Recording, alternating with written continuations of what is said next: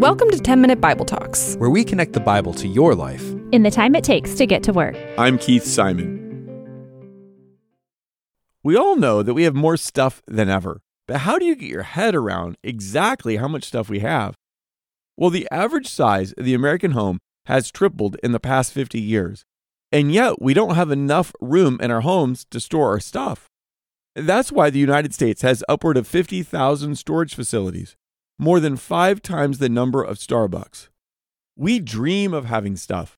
Then we buy the stuff and then insure the stuff, and then we try to find a place to store the stuff.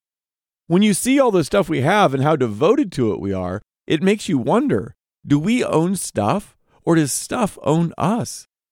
I've always heard a line that says you don't ever see a hearse pulling a U Haul until one time I came across a picture of a hearse pulling a U Haul. Evidently, we're trying to take our stuff with us into the next life. There are two tombs in Egypt that explain two different approaches to stuff. The first tomb is of a man named William Borden. He was born in 1887 and died in 1913. William Borden went to Yale. He was the heir of a family with great wealth. They had made their money in silver and in land. William Borden decided that he wanted to become a missionary to the Muslims, and therefore he refused to spend the money that his family had given to him. He refused to buy a car, and he gave away hundreds of thousands of dollars to missions. When he was 25 years old, he left the United States to go to Egypt, where he intended to fulfill his God given calling of sharing Jesus with people who were Muslim. But almost as soon as he got to Egypt, he died of spinal meningitis. Remember, he was 25 years old. On his tomb, located in Egypt, it talks about his love for God and his love for the Muslim people. But then it ends with this phrase Apart from faith in Christ, there is no explanation for such a life. I think what that last sentence means is that his life doesn't make any sense apart from the Bible, apart from Jesus. I want to compare William Borden's tomb to the tomb of King Tut. King Tut is one of the famous pharaohs. He too died young. He died at 17. And he was buried with gold chariots, thousands of gold artifacts. He was buried in a gold coffin. The ancient Egyptians believed in an afterlife where you could take your earthly treasures with you. So King Tut's riches stayed with him for nearly 3,000 years until Howard Carter discovered the burial chamber in 1922. Both William Borden and King Tut died young. They both had great wealth. Borden gave his wealth away. King Tut held on to his wealth, believing he could take it with him. How do we think about our stuff? How do we think about our wealth? Well, in 1 Timothy chapter 6 verse 6, the apostle Paul says, "Godliness with contentment is great gain." Godliness with contentment is great gain. When people ask me, "What do I hope for my kids?" I think the right answer is, "I hope they will be content." Paul says contentment is of great gain, and I think he's right. One dictionary defines contentment as the state of happiness and satisfaction. Another says contentment means to be satisfied with what you have. So I'm content with my appearance. I'm content with my job. I'm content with my marriage. I'm content with where I live. To say you're content is to say that you're not disappointed. You're not desperately trying to change something. If everything stayed as is, you'd be happy. To be content is not to say that everything is perfect. Far from it. But it does mean to say that we're okay with all the imperfections of life. Now, as we've seen, we should seek contentment in every area of life. But in 1 Timothy 6, Paul is talking specifically about money and possessions because he goes on in verse 7 to say, We brought nothing into the world, and we can take nothing out of it. Now, that sounds a lot like Job. After Job had lost everything in his life, he said this Naked I come from my mother's womb, and naked I will depart. So I enter and leave the world with nothing. Now, that's just an observation of a fact. And given that it's true that every single person comes into the world with nothing and leaves with nothing, it's surprising that we spend so much time and effort trying to accumulate things that we can't take with us. Proverbs 23 5. Cast but a glance at riches, and they are gone, for they will surely sprout wings and fly off to the sky like an eagle. The next time you buy something cool, imagine it sprouting wings and flying off. Because that's what the book of Proverbs is saying is going to happen. I mean, sooner or later, it is going to disappear. When Jesus warns us to not store up treasures on earth, it's not because wealth might be lost, it's because wealth will always be lost. Either it leaves us while we live or it leaves us when we die, but there are no exceptions. Verse 8 But if we have food and clothing, we will be content with that. So, Paul is saying that we should learn to be content with the basics in life. The extras, the things beyond the basics, well, they can make life more convenient or less stressful or more comfortable, but we shouldn't need them to be happy. Paul is telling us don't build your happiness on stuff. If you do, you will always be disappointed because there will always be more stuff to have, cooler stuff to have, newer stuff to have. Paul writes in Philippians 4 I have learned to be content, whatever the circumstances. I know what it is to be in need, and I know what it is to have plenty. I've learned the secret of being content in any and every situation, whether well fed or hungry, whether living in plenty or in want. I can do all this through him who gives me strength. Paul says, Look, there have been times in my life where I've had a lot, and there have been times in my life where I've had little.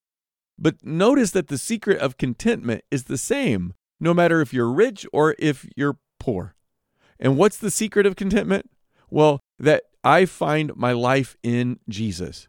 I can do all things through him. I can live in every situation, in plenty and in want, if I have Jesus, because he is the secret of my contentment. Paul continues in verse 9 those who want to get rich fall into temptation and a trap, and into many foolish and harmful desires that plunge people into ruin and destruction. So, Paul is issuing a warning to people who are rich or people who want to get rich. But since most of us don't think of ourselves as rich or even imagine that we could ever truly be rich, we don't heed his warning. There was a TV show called Downton Abbey that was real popular a few years ago, and my wife watched it. And she told me that the castles that the people lived in during the time that Downton Abbey covered, the rich people, the royalty, would live upstairs, and the servants would live downstairs. So they were on different floors and they hardly ever saw each other. Well, that may have been the case in England centuries ago, but that's not how we live today. In our life today, we intersect with all kinds of people. Some who have a lot more resources, a lot more money than us, and some who have a lot less. So think of yourself. Maybe you've got a good job. Maybe you're doing fine financially. Maybe you're even doing a little better than fine. But you know people who are making two to three times the amount of money that you are. And in your mind, those people are the rich people, not you. But then those people you think of as being rich, they're hanging out in a circle of people who make more money than they do. And what all that leads to is that nobody ever feels rich. But more importantly, we miss the Bible's warning to us. And the warning is this riches, or even the desire to be rich, is a trap that can damage your soul and lead you far away from God. Here's what Jesus says in Mark 4 He says, The worries of this life, the deceitfulness of wealth, and the desires for other things come in and choke out our spiritual life and make us unfruitful. So when you feel the desire for more stuff, when you lose your contentment, don't play around. Discontentment is dangerous to your soul, it's dangerous to your eternity. Here's how Paul ends this passage in 1 Timothy 6. He says, For the love of money is a root of all kinds of evil. Some people eager for money, have wandered from the faith and pierced themselves with many griefs. So again, Paul issues another warning, and he says the pursuit of wealth has led many people away from the faith. Now, that's not me saying that. That's the Apostle Paul, inspired by God, giving us a warning that people who are eager for money have wandered away from Jesus. Now, if you ask them, why did you guys leave Jesus? Why is it that you're not so much interested in going to church anymore? Why is it that you've dropped out of your small group? Why is it that you don't read your Bible as much? None of them would say, Well, because I decided that I want to make a lot of money and be rich. And no, of course they wouldn't say that. They'd have some reason about why it made sense from them, maybe because they got too busy. I don't know. But what Paul is saying is that underneath those reasons, down deeper in our heart, the pursuit of wealth, the pursuit of more stuff, the pursuit of more resources, it has led them away from Jesus.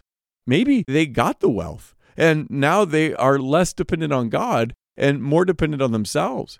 Or maybe they haven't gotten the wealth that they want yet, and so they're spending more time and energy pursuing it. Paul also says that the love of money is the root of all kinds of evil. I think he's saying that the heart that loves money will soon be struggling with all kinds of other sins.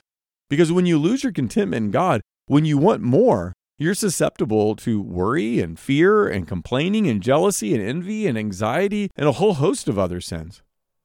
So remember that Paul started this section of scripture in 1 Timothy 6 by saying that godliness with contentment is great gain?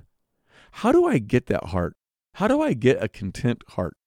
Well, listen to this prayer found in Psalm 119, verse 36.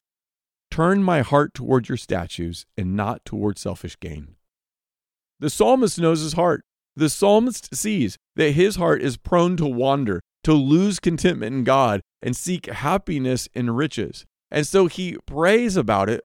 He takes his heart to God and says, God, turn my heart away from selfish gain and turn my heart toward you, toward your promises.